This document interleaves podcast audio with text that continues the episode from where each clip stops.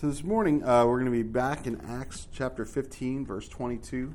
Uh, we took a little break last week into Romans. Um, you know, and last week uh, in chapter one of Romans, at the end of it, it discussed, um, you know, that America is really in a dark time, a dark place. And I just read yesterday that um, one of the most conservative judges on the Supreme Court passed away. They found him dead in his uh, I believe in his home, but I'm not sure. And they weren't releasing a cause of death. They said I wasn't sure, which is very interesting. Uh, I guess, you know, Supreme Court Justice, they're going to do a, an autopsy. But at this point, I wouldn't be surprised if it's foul play. But uh, don't quote me on that. But, um, you know, just with the way things are going, in, in any sense, even if it's, if it's not some actual conspiracy, it's definitely a sign that dark days are ahead. Uh, you know, we see our president has a year left, and um, I'm sure he's going to try and appoint someone while Congress doesn't want. So it's interesting you know, we need to pray. You know, 2016 is pretty dark already, but um, with the sway of the court and the Supreme Court and a lot of big cases coming their way this year, um, uh, things could get much darker. But, uh, you know, the title of today's message is Do Well. Do Well. And it even has a subtitle of It Seemed Good. It seemed good. And I mean that in a good way. Like, not like when you look back on things, you went, well, it seemed good at the time, you know, to buy that boat that's now a leaky mess or it seemed good at the time to buy that car, and now it's uh, you know uh, just costing you an arm and a leg. But this is, it seemed good in a good way. Like it seemed good to do something, and so we did something, and we'll see that. Again, Acts, Acts Praxeus is the works of uh, usually kings and everything, but we see that God really is using ordinary people, ordinary men and women in the church, that the church is made up of people, and, and God does great things through them. And that's a hope that we can have because I know I feel pretty ordinary today. I feel pretty ordinary this week. Uh, but even more than that, man, um, that God would even want to use any of us, and God would want a relationship with any of us, uh, is something to uh, uh to think about. But uh, we saw that James began to speak up. Um, you know that the, the, people had these burdens to keep the law. That the Judaizers and, and other Jewish believers were trying to put a burden on the Gentile believers that that really shouldn't have been there. And they went into a deep discussion on it. They had a debate about it. Um, but I think the best part is that they came to a spiritual conclusion. You know, they didn't draw straws this time. They didn't cast lots. They didn't take a consensus and see what was the most popular opinion. But they really consulted the Lord. They looked at the scriptures and they considered what God was doing uh, among the people and that um, it wasn't necessary.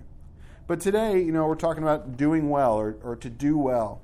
And when you think of doing well, I don't know, this scripture comes to mind for me, but it's in Matthew 25, 31 through 46. I'm sure you're familiar with this area. It's, Jesus says, When the Son of Man comes in his glory, and all the holy angels with him, he's following up um, the parable about the, the talents, and uh, they get rewards for it. You've been faithful with little, you've been given much. He says, uh, When the Son of Man comes in his glory, so he switched to reality from parable here, all the holy angels with him, then he will sit on the throne of his glory and all the nations will be gathered before him, and he will separate them one from another, as a shepherd divides his sheep from the goats. And he will set the sheep on his right hand, and the goats on the left. Then the king will say to those on his right hand, Come, you blessed of my father, inherit the kingdom prepared for you from the foundation of the world. For I was hungry, and you gave me food. I was thirsty, you gave me drink. And I was stranger, and you took me in. I was naked, and clothed me. I was sick, and you visited me. I was in prison, and you came to me. Then the righteous will answer him, saying, Lord, when did we see you hungry? And he goes on and, and goes on and says that, you know, when you did these to the least of these, when you did these to the least of my brethren, you did it unto me. And, he, and the wicked um, didn't do that. But that, you know, that they would enter in their father's rest. You're not saying in the Lord that, well done, my good and faithful servant, enter into your father's rest. That, man, when, when we finish life, have we done well? Have we done well? And are we doing well? Um, you know, uh, doing well growing up, maybe think about that. Maybe report card time every quarter. A report card would have to come home. Maybe you had to bring it home. Maybe it came in the mail. I don't remember, but uh, there were some nervous days for me when I was older. And then there weren't some not so nervous days. But when I was younger, it was easy to get A's. But then when I was older, it wasn't so much. Maybe in sports. Maybe your parents had you in sports and they wanted you to do well, or maybe you just were into sports and you wanted to do well. You know, I played hockey growing up and always wanted to do well and be a good goalie and all that. I also did uh, some other, um, you know, non-traditional sports like rollerblading and a little skateboarding and stuff. But I always wanted to do well. You know, and the idea in that sense was if you got sponsored, you were doing well, and I was nowhere near getting sponsored. Let me tell you. But maybe there was also behavior at home Maybe you did well. Maybe your parents were, were nice and it was easy to be obedient. Maybe they weren't, and, and you were just obedient because you wanted to do well and not get a whipping. You know, the Bible says that if you obey your parents, you know, there's long life in that. And I think that that's related. Um, but man, what did you want to be, or what did you think you wanted to be when you grew up, when you were younger, when you were little? Astronaut, fireman, you know, all sorts of things. Um, uh, military, maybe I don't know. Um, but uh, what did it mean to you to be doing well in life or to do well?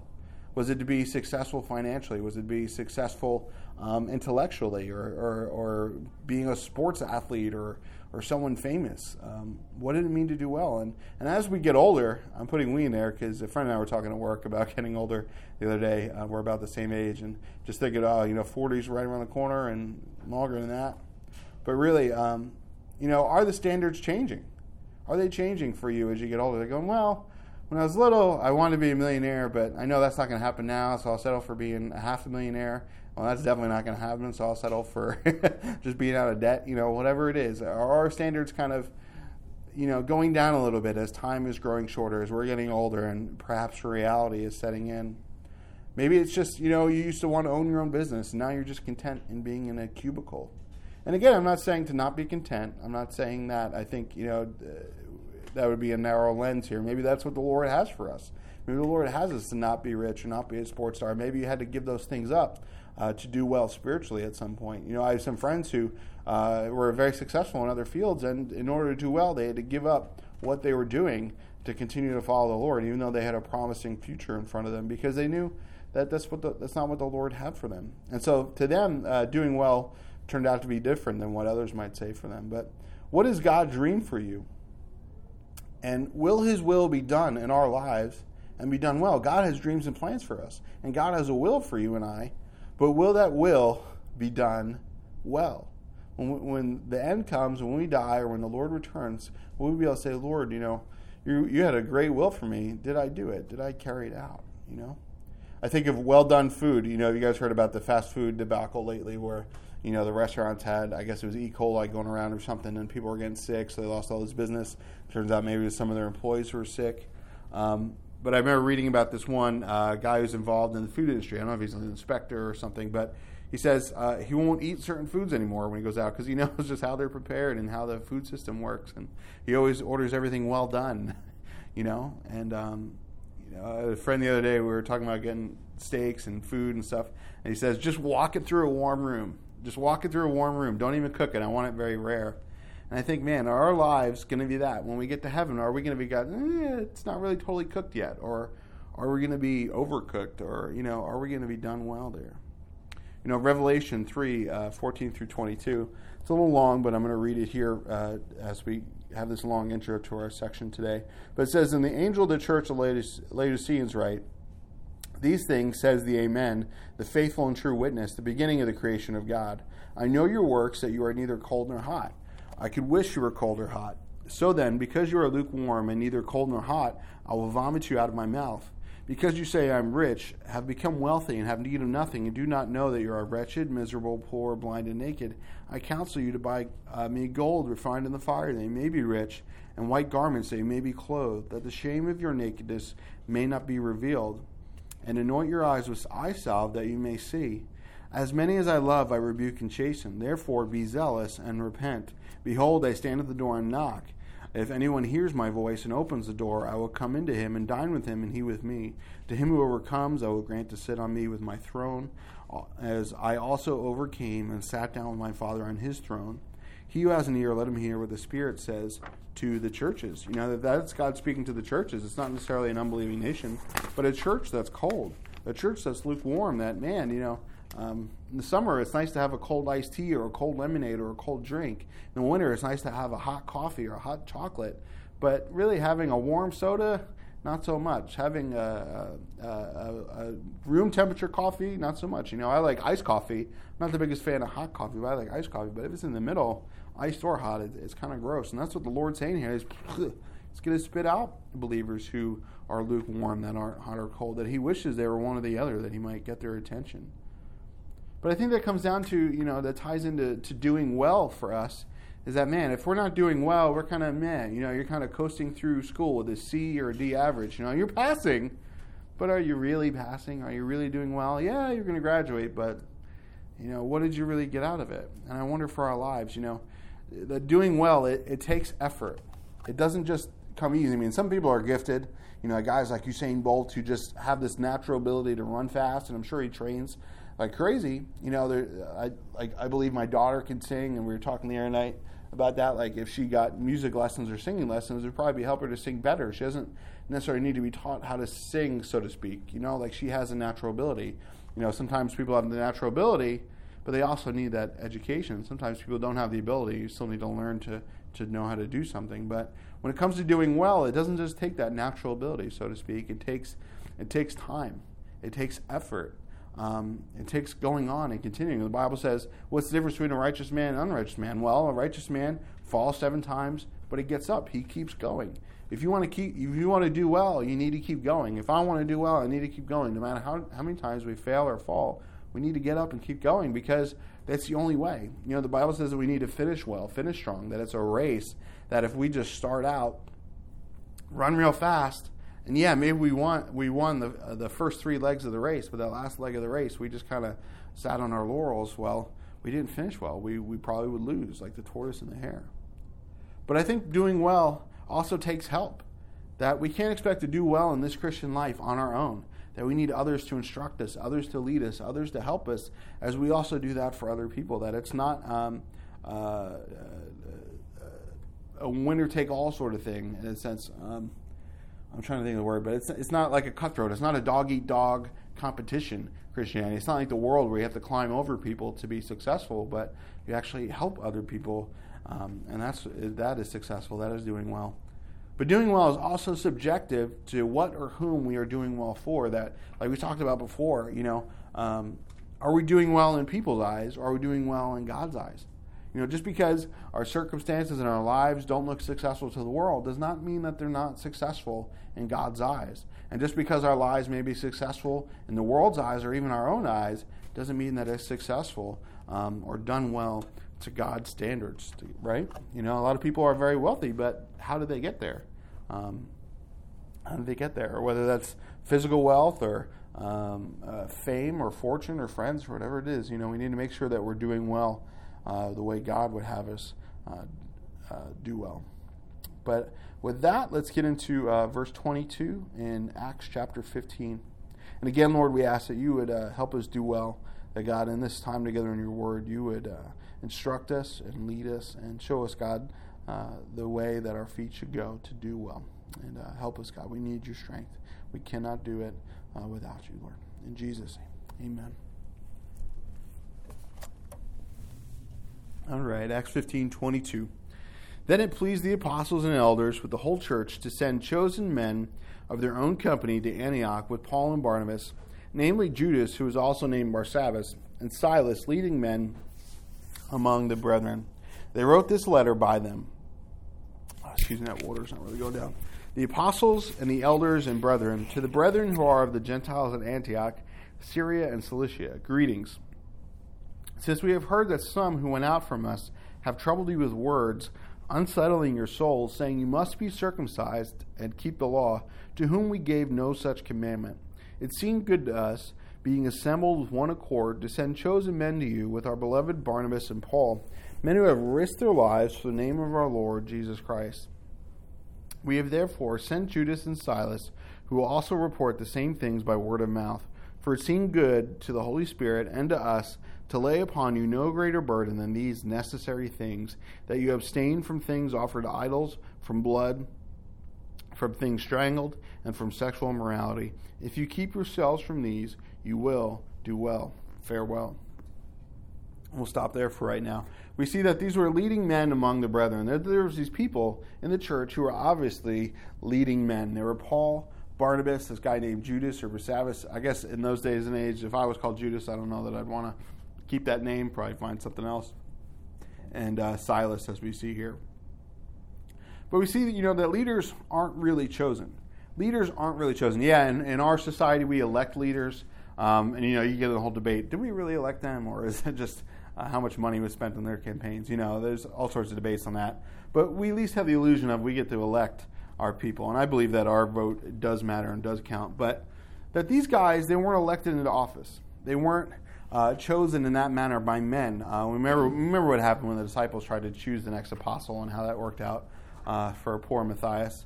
But um, we see that uh, David, if we read the Old Testament, we see that where was he when, when Samuel was told by God to come anoint the next king? Well, he wasn't with his brothers. He wasn't even in the running. He wasn't even in the race. He didn't even get into the latest debate.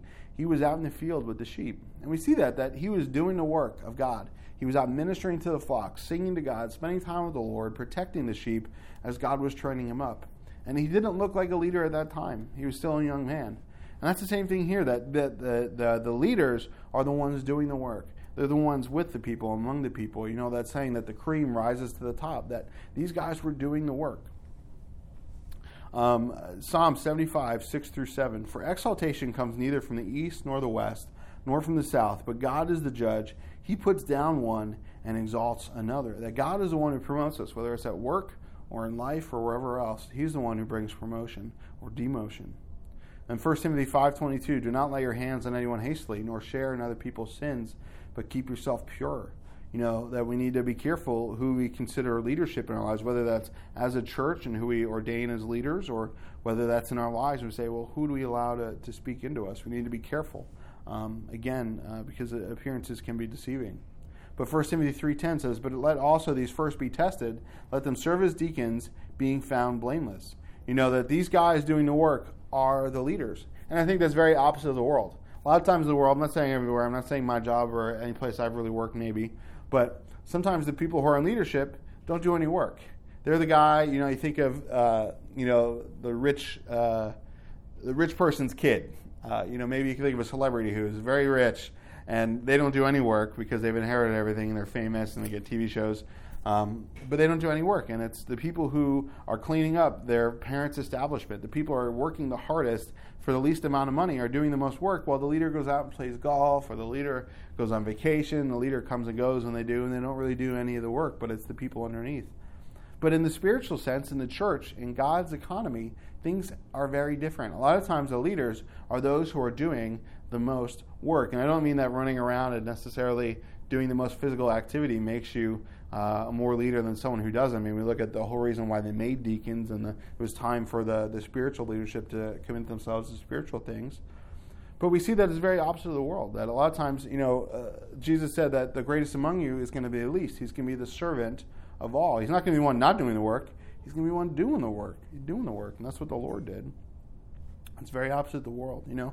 Uh, I, I, call it the scourge of assistant pastor pointing that you know sometimes people they're they're serving and they're serving hard, and then they get promoted to a place of uh, authority, whether it's a deacon, whether it's a youth leader, whether it's a pastor or uh, whatever it is, and then all of a sudden it just becomes like a union job site where they're all standing around. And, and I haven't really experienced this too much. I've seen a little bit, I've heard a little bit about it.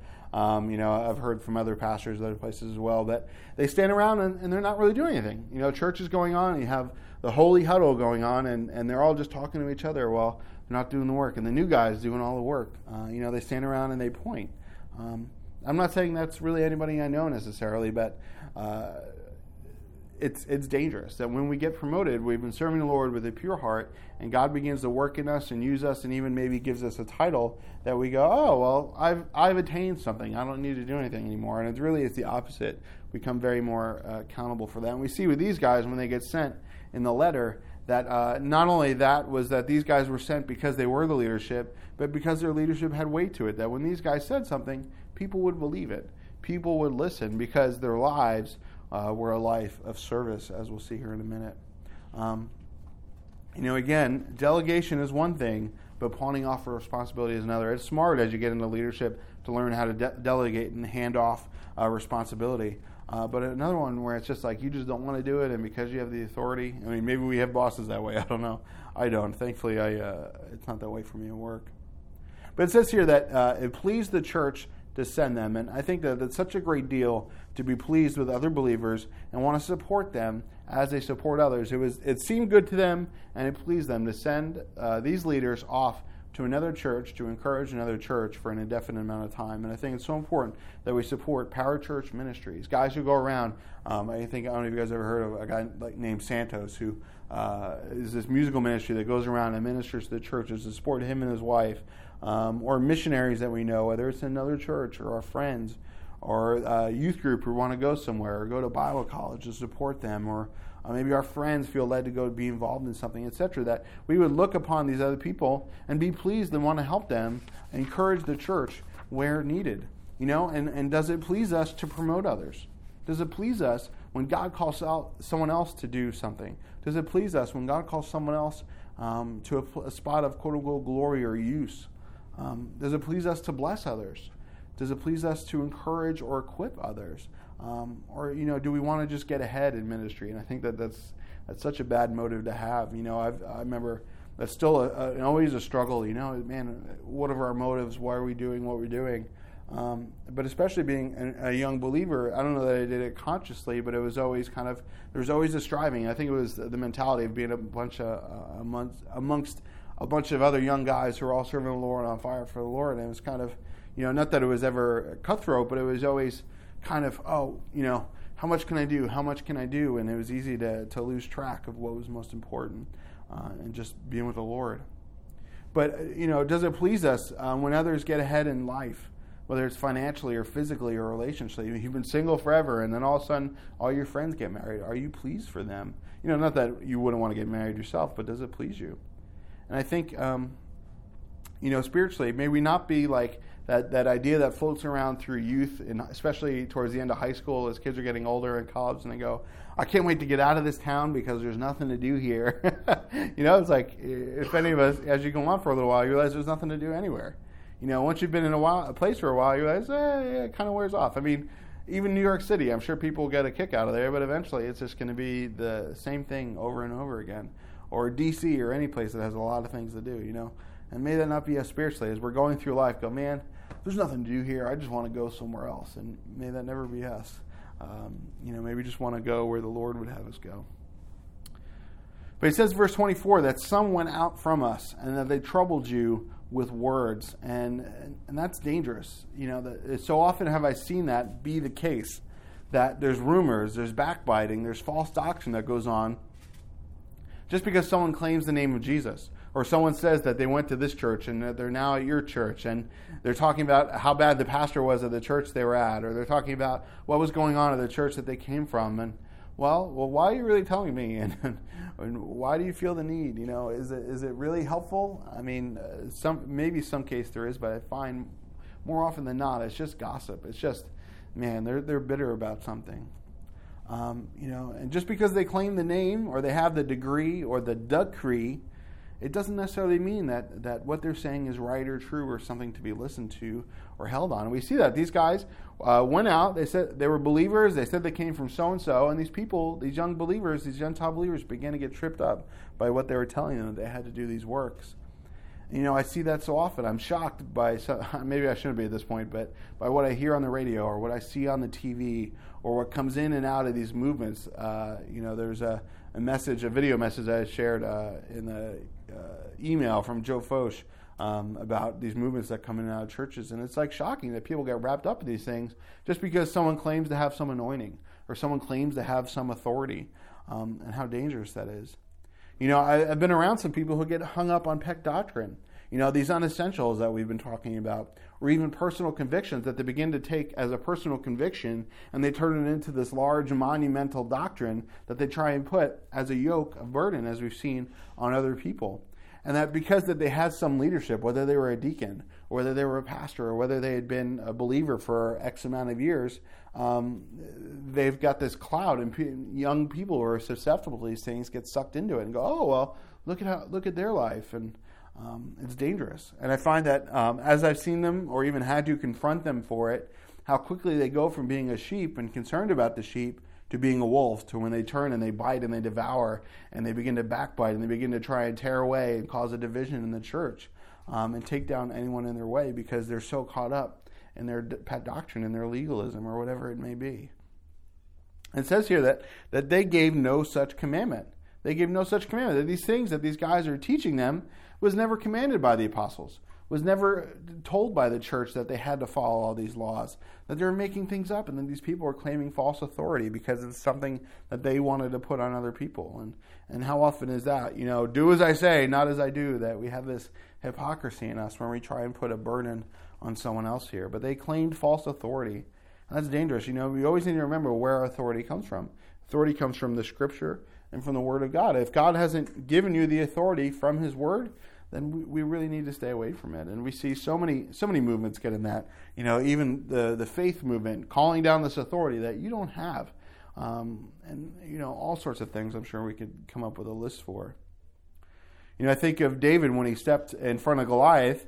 He said, I didn't, I, he couldn't even fit into Saul's armor. He says, Your armor is too heavy. He didn't come in, in this other name. He says, I come to you in the name of the Lord. I'm a little boy. I've got five stones in my pocket and a sling. I come to you in the name of the Lord. You're going against God. I'm coming against you. And as my daughter Mia is like to quote a lot from Winnie the Pooh, she says, We come to you in the name of the Hundred Acre Woods. You know, that there was this whole Winnie the Pooh story. She likes to do that. But, you know, what authority does it come from? Where does our authority come from? What name do we come to other people in? Is it, is it the name of our doctrine?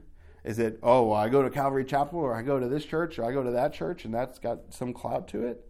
Um, or do we just come simply in the name of Jesus? Uh, because that's the name that has the power. And I, I question, you know, to show me your leadership badge by your behavior and the fruits from it that were born unto God. You know, if you get pulled over, you should probably look for a badge. You should probably make sure that the guy's not driving a Honda Civic because I've never seen a cop drive a Honda Civic. If he does, well, maybe he's undercover, but check his lights, check his badge, call 911, say, I'm going to make sure you're the right person. Because I've even heard of people impersonating police officers.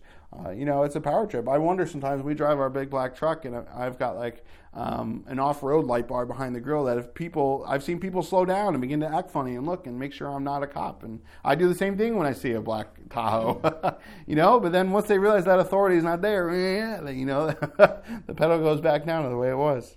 That should be the same way with us. You know, we should consider when a leader comes to us, but man, we got to be very careful, especially in this day and age. We need to inspect the fruit.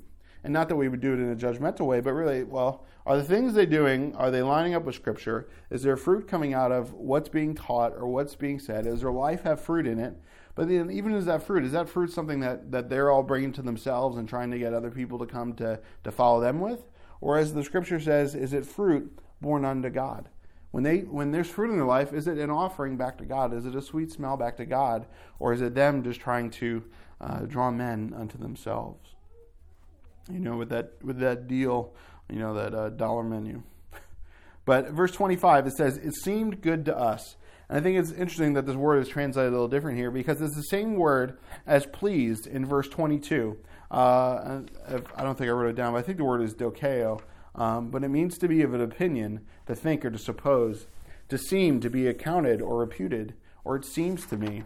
I think, I judge us in question. It seems good, please determined. Again, think about the Supreme Court interpreting the law. You know, the executive branch executes the law, carries it out. Congress writes the law, the law governs the land.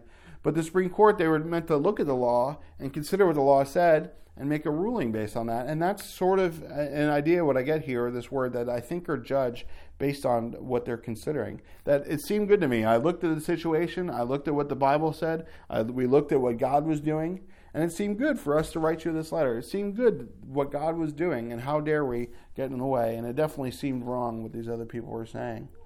And it says it seemed good to send chosen men. You know, we don't always need a direct word from the Lord. I, am very big on a direct word from the Lord when it comes to making decisions. You know, even to the point uh, where it's like, well, what toothpaste do I get? Let me pray about it. You know, there are times uh, like that. And sometimes I think it's good to be that way.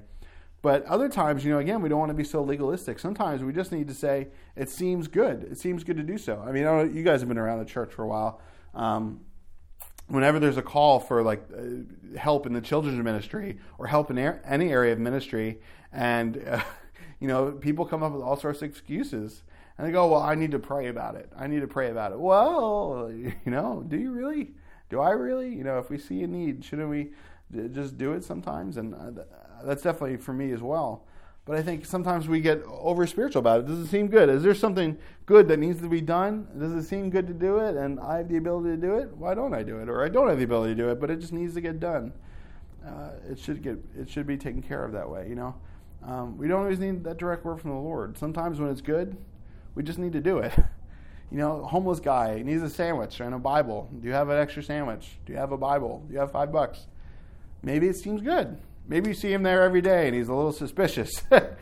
maybe it still seems good. I don't know. It's between you and the Lord. But maybe it's extra offering when they pass the plate or that bucket when you're out at a concert and there's a traveling ministry. Maybe it seems good to support that ministry. Maybe it does. Maybe you don't need to pray about it. Yeah, whatever. I don't need this money, Lord, or whatever it is befriend someone for their sake. Maybe it just seems good. There's a person lonely, you see them, you make friends with them. You, I don't know you need to pray about it. Pray for them. I don't know you need to sit there. Lord, do you really want me to go talk to this person who has no friends and I'm a believer? and maybe no, just befriend them. Maybe it's taking out the trash, like we were talking before. Sometimes I look at the trash and there's a pile, and I go, I know it seems good to take this thing out now, but I really don't want to take it out. And and I'll do it sometimes because it seems good. And I come back and I go, yeah, this is good. The house doesn't smell. There's no trash anymore. I didn't need to pray about it. You know, I've even heard it said by this pastor uh, years ago that sometimes it takes more Holy Spirit to do the dishes than to preach the gospel. But I digress. You know, sometimes we just need to do the well or do the good. We need to do the well. Um, James 4:17. Therefore, to him who knows to do good and does not do it, to him it is sin. James is saying, you know about the good, you know that the good should be done, but you're not doing it, well, that means you're in sin. Uh, sometimes we just got to do it. You know, again, like we talked about before, we pray and pray, but we really just need to do it. We really need to do it. Verse 26 says, Men who have risked their lives for the name of Jesus. I think, again, that this is where these guys' credibility comes in. When they come in with this message about uh, you don't need to follow the law, just follow these couple of things and you'll do well, um, that their lives were risked for Jesus. And I wonder what sort of credibility we have in that sense. You know, what have we risked? If it's not our physical life, thankfully, maybe we haven't had that opportunity. Uh, but what about our popularity? What about a, a, friendship we've had or a personal gain, like we talked about before, where you risked it or put it on the line for the Lord because you knew that you needed to choose the right thing and not to cheat on that test or not to cheat on this or that? Uh, but verse 28 says, It also seemed good to the Holy Spirit and to us. And if God considers it good, it should be good to us. You know, it's almost a no brainer. Well, it seemed good to the Holy Spirit, but we weren't so sure about it. You know, I think if we're honest, we'll say that that's probably reality in a lot of situations. God begins to show something to us or bring something in our path, and we know it seems good to Him, and we know what the good thing to do is, like Jonah, and we go, eh, doesn't really seem good to me, Lord. You know who these people are. Um, you know, remember God said to Peter, "Rise, Peter, kill and eat. It's clean." And Peter goes, "No way, Lord. It's dirty." God just told you to eat it, Peter. You know, I, I, think we need to kind of deal with that. You know, sort of like our kids sometimes.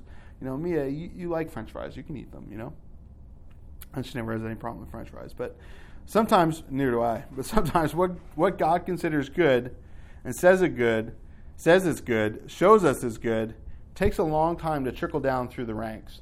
You know, I, I guess it was trickle down economics, but sometimes God will begin to work something in the church, work something in, in the leadership and sometimes it takes a little while for everyone to get it. Sometimes it takes a little while. I think of uh, the late Pastor Chuck Smith when, when he began to be when he was called by the Lord. You know, he left being a doctor because he felt like the Lord was calling him into ministry. And as he was in the ministry, God began to show him some things that you know maybe weren't necessarily wrong with the churches they were in, but just wasn't really jiving what uh, what God was showing Pastor Chuck in the scriptures. So he began to do other things. And even then, as the hippies began to come in, uh, he was a little upset over about uh, what they were wearing, what they were like, and his wife was the one who was like, "Hey, Chuck, you know, don't worry about it." And then he pulled out all the carpets of the church, and that they came in. We see this great move of God that worked through Pastor Chuck and through the Calvary Chapel movement. But it, it's not just through the Calvary movement; it's through other movements as well. Um, you know, we think of what the Lord said with wineskins. You know, might be a little foreign to us in Matthew nine. Um, you know, I'm not going to read it all for time. But he says that no one puts a, a piece of, uh, it's 9, 14 through 17, he says, No one puts a piece of unstrung cloth on an old garment, for the patch pulls away from the garment and the tear is made worse. Nor do they put new wine into old wineskins, or else the wineskins break, and the wine is spilled and the wineskins are ruined. But they, are, they put new wine into new wineskins, and both are preserved. And I'm not going to pretend to get into this on a deep level. There's things about parables and things that, you know, have been said, don't even touch for years, years. Um, but I think uh, maybe one little nugget, hopefully, that we can pull out of it is that sometimes God is desiring to do a new work, but he has to do it through a new channel, a new way. He can't just put it back into that old wineskin. Sometimes it's got to be uh, through a different person. Sometimes it's got to be through a different church. Not that God is not going to continue using that church the way He was, but sometimes He's got to do it through someone else. Um, you know, it's kind of like skinny jeans on an old guy. it just doesn't work. You go, you're 50. T- you know, put the old man khakis on up to your belly button. It's not working. You know, you can just tell it doesn't fit. Um, you know, and I'm getting there to a point where you know I'm I'm to have to get the the white loafers and socks. I don't know but I think for reality, we need to look to new believers sometimes. We need to watch the younger generation because if a church is just old people, it's probably dying in more ways than one. If the young people aren't being engaged, the young people aren't being reached, well, in a couple years, it's just going to be a bunch of funerals and no one's going to be left to do the funeral. You know, that there's new waves and new generations. And I'm not saying that that everything that comes along with the young generation is right. Sometimes they, a lot of young people do a lot of foolish things, myself included but in reality, you know, we need to be building up the younger generation. Um, we need to pass that torch. And sometimes God says, well, I've got to do it through the young people because it's not going to work through the old people. Or I've got to do it through this group of people as opposed to this group of people. I mean, God's a genius. He's more than a genius. He knows what he's doing. And sometimes he's got to move his pieces in a certain way uh, because they just fit those ways. Um, even if it doesn't look like they're going to fit on the outside, sometimes God does it anyway. But he says here uh, in verse 28 that there's no greater burden than these necessary things. And some things are necessary. That the Christian life, just like anything else, is not a free fall. Free for all. The world will tell you now it's a free for all. You can live wherever you want, you do whatever you want, pay your taxes, don't pay your taxes, be a citizen, don't be a citizen, be a man, be a cat, be a dog, be a woman, do whatever you want to do, whatever you want to do, it's going to be fine. And I'm telling you that, I'm sure you guys know it, it, it doesn't work that way. It's not going to work that way. And if it does, it's not going to last that way for long. You know, it's like if you don't have a job and you have a certain amount of money and you go spend all that money, well, you're not going to have any more money. It's, eventually, all that money is going to run out. Um, that's why they say here if you keep yourself from these, you will do well. If you then you, that there's this personal responsibility here when it comes to sanctification, when it comes to living holy, when it comes to the Christian walk. You know, Joshua 24, 14 through 15 says, Now therefore, fear the Lord, serve him in sincerity and truth and put away the gods which your fathers served on the side of the river in Egypt. Serve the Lord. And if it seems evil for you to serve the Lord, choose for yourselves this day whom you will serve, whether the gods which your fathers served that were on the other side of the river, or the gods of the Amorites in whose land you dwell. But as for me and my house, we will serve the Lord. You know, the rest of Joshua 24 is interesting in that context. But the people have this response, and Joshua goes, No, not really. You guys really got to consider what you're saying here but that there's personal responsibility, like I said, in our sanctification. You know, we still need to choose the choices that we make. We still have free will, guys, and I'm sure you know that. But except that it's really free now. It's really free to choose good. It's really free to choose good. You know, I remember, uh, you guys probably remember too, before you knew the Lord, making decisions and what seemed good and what didn't seem good and what lengths you would go through to get something that seemed good. But you look back on now and go, that wasn't good at all I mean, maybe it was a bad choice. The lengths you would go through to get drugs or a relationship or um, to get ahead. But now that we can truly see what is good, we can truly choose it. You know, before we would just make uh, the lesser of two evils, so to speak, and now we have an opportunity to really choose good. And it's really, um, it really does require effort, especially in this day and age, to choose the good thing, to choose the right thing. Choosing the evil thing super easy. You can go out and choose whatever evil thing almost you want this day and age, and the world will throw you parade, give you grant money, do whatever you want to do to do it. But to choose the right thing, man, uh, it's not so easy to do anymore. But really, this is a promise. You will do well. That if you do these things, you're going to do well. There's no ifs, ands, or buts about it. If you do them, maybe you'll do well. It's not like investment advice. Well, if you invest this way, odds are you'll turn out on top. It's it's you will do well if you do these things. You know, doing well and doing good are a new brainer. You know, a no brainer. I think. Sorry, I, I think we all want to do well. You know, if we were to to really get down to it, I'm sure you want to do well. I want to do well in life. I want, you know, I don't necessarily want to be living in a box on the street corner unless that's really what God has for me. You know, uh, spiritually too. I want to do well spiritually. I want to have a life that I look back on and say, yeah, that was successful spiritually. I want my kids to do well. I want to be a good father for them. I think we all would have uh, similar desires in that sense. Um, but I think where you know we get into it is really what I at least find for myself is that maybe I think I can do it a different way. Maybe I think I can do well without doing it God's way. That I've come up somehow in my 34 short years of a, a better way of doing things. You know, life is hard, and making that right decision can be hard.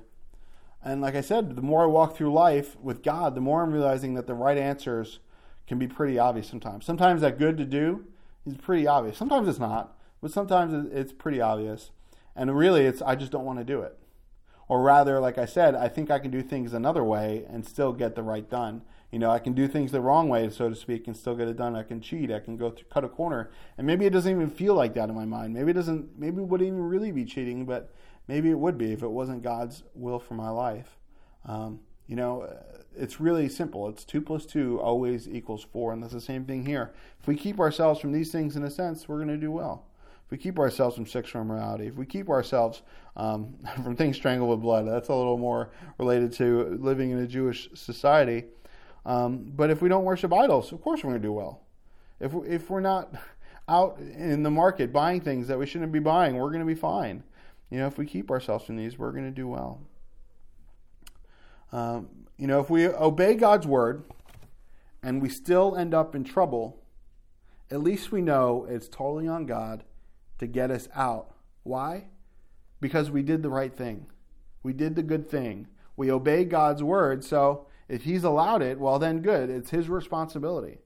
But on the other hand, if we've not obeyed God's word and we find ourselves in trouble, it's because we've made the mess. And sometimes, you know, God will help us out of that mess. But I think a lot of times it's our responsibility to begin cleaning up that mess, going and asking for forgiveness, confessing your sin, making right the wrongs like the Bible talks about. God will help you do that. But in a sense, man, if we ended up in a mess because it's our own fault, well, we don't really have anyone else to blame but us trying to do it another way than God's way.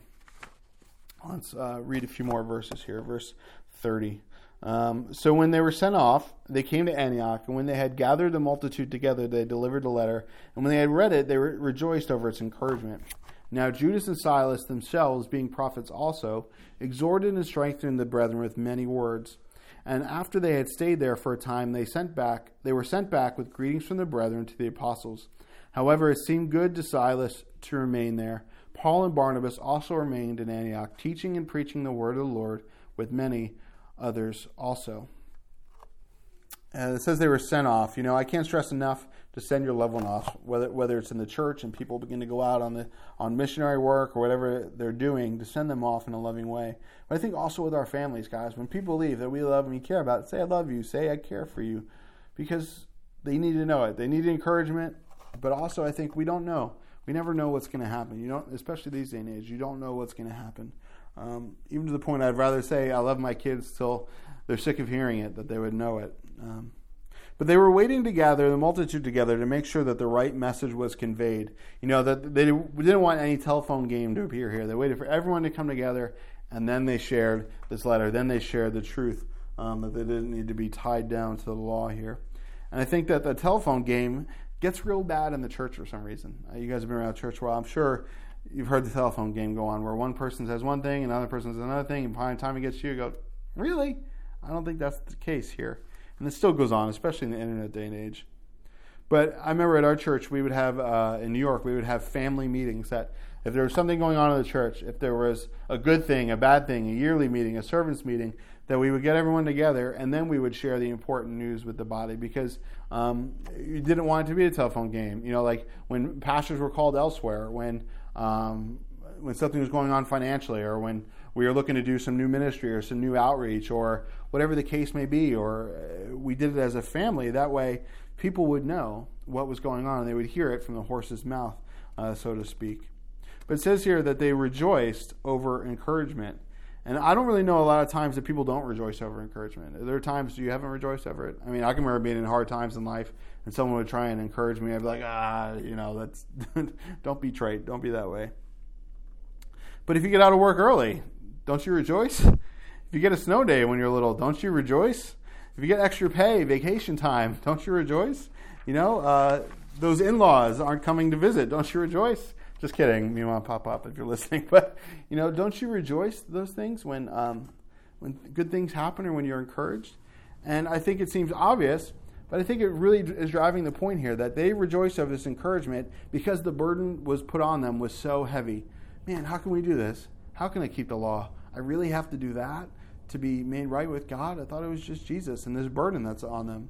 And especially spiritual burdens, they really sap your joy, guys. I mean, I don't know about you, but me, nothing saps my joy quicker than being under a spiritual burden, whether it's sin or whether it's some expectation that's come up or anything like that. You know, if you want to do you want to do well, but you just can't seem to do it. You want to do well, but oh man, not, uh, it just never goes right. I can never do it right.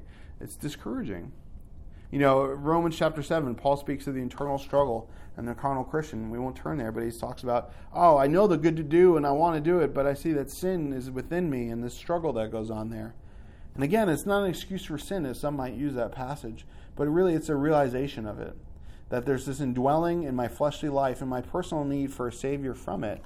But the law only further exposes that. That this law was being put on them, and it wasn't just exposing sin in their life, but it was showing them that, man, there's no way for them to do this. And it was a burden and it was taking their joy. Um, we see here that it seemed good that Silas and Judas, these prophet guys, say, okay, we, you know, we've given the message, we've encouraged you, it's time for us to go back. But it says it seemed good to Silas to remain there. Sorry, Silas didn't go back. Uh, but he remains there. And again, seemingly good. He looked at his situation with his spiritual eyes and he hung back there. Uh, he didn't necessarily need a word from the Lord, I don't think but he had the peace of God in the situation. Again, that these things may seem good to us, and we just need to spiritually, hey, it seems good for me to go here. It seems good for me to stay here. It seems good for me to leave. It seems good for me to be involved in this or that. Sometimes we just need to do it. But again, there's other things that don't that may seem good to us in the beginning, whether it's a bad relationship, um, whether it's investments or jobs or moves or etc. But when you get in it, it's abusive, it's failing, it's not quite what they promised to be, or their money pits. I remember back in the day, right around the time I got saved, uh, some of my friends had this one car, and I couldn't afford that car, so I got like the sedan version, and it was like really cheap, and I, you know, I, I probably could have bought another car at the time, but I just I had my eyes so fixed on it uh, that I bought this thing, and it turned out to be a money pit. it was like it got me upside down in my loan. I was always putting money into it. Eventually, uh, I had to get another car out of it, and that's the same thing. It seemed so good to me at the time but man, after having for a little while, I realized it's not so good. You know, Silas considered the, the situation spiritually, and he made a good spiritual decision. You know, it wasn't based on circumstances, but the needs of those around him and the opportunity to bear fruit for God. Paul and Barnabas were remaining there as well, and Silas said, man, it's good for me to stay here and do this. You know, there's enough leaders back at the other church. This church up here has been through some uh, issues. I need to stay here and help them out. Um, and I think staying with the, the good leadership was a good move. And uh, we'll stop there for, for we'll add the next section next week. But man, um, you know, doing well, even if you failed, you can still do well again, as we'll see here uh, with Barnabas and Mark uh, in the next section. But doing well requires the Holy Spirit. We can't do well in the Christian life without the Holy Spirit. You can do well in life without God. There's people who are successful in life without God. Um, will it end up good for them? No. You know, will it end up the way they want to do it? No. I mean, again, it comes down to doing well. Will they do good things without God? No. Um, you know, it, it, may look good, but uh, motive may be wrong.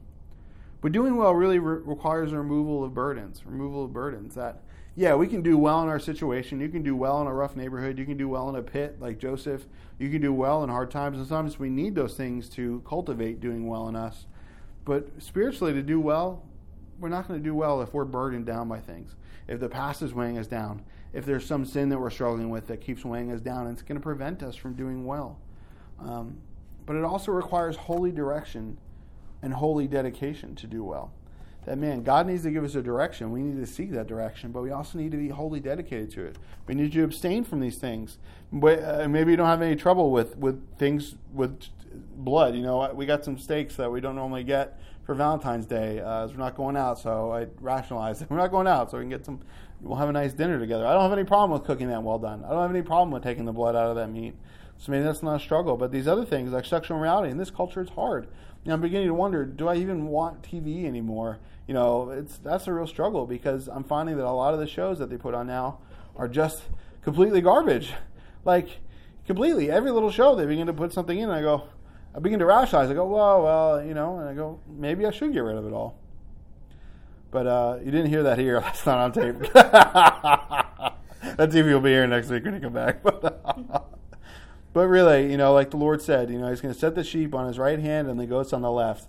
And the king will say to those on his right hand, Come, you blessed of my Father, inherit the kingdom prepared for you from the foundation of the world. You know, God is pleased with you already. It's not because of the law. There's no burden that God wants to put on you. He took the burden away at the cross um, because of Jesus. He's pleased with you and me. Now, is he necessarily pleased with the way we're living? Uh, maybe, maybe not. Um, but as a person, he's pleased with us. Just like, you know, uh, that's one thing I want to know with my kids. I always remind them, no matter what, I'm always going to love you. No matter what. Nothing will ever change that. And I think that's hard for us to realize sometimes that God is pleased with us. And you know what? He wants us to do well. He wants us to do well. And He's going to do everything possible to help us do well, no matter where um, we are or what we've done. So, Father, we ask that you'd help us to do well and to do the good that we see before us, to do it, uh, to give us clear direction on the doing the well. And God, we pray that uh, you would help us to uh, give our burdens to you. If there's anything that's burning us now, God, we give it to you. I give it to you. And God, if there's anything that's holding us back, whether it's a burden someone else has put on us, some expectation or some misunderstanding, uh, God, would you take that, God? Or if it's some sin we're struggling with, God, help us to do well. Help us to turn off the stuff that's bad. Help us to turn on the things that are good. And uh, God, would you just fill your spirit, bless our friends today. And uh, God, we pray you God, give us, keep us safe this week as the snow comes. But God, would you come back soon? And when you do, God, would you uh, be pleased, God, with us, not uh, in what we've done, but God, that we would, uh, you would be pleased in our progress for our sake. Not that you're pleased with us and would be upset with us, but that God, you'd be so thrilled to hand over uh, all those crowns and rewards that God, we might cast them back to you, that you might grab us and hug us and, and say, Well done, my good and faithful servant. Enter into your Father's rest. And we look forward to that day. God, come soon, we pray. In Jesus' name, amen.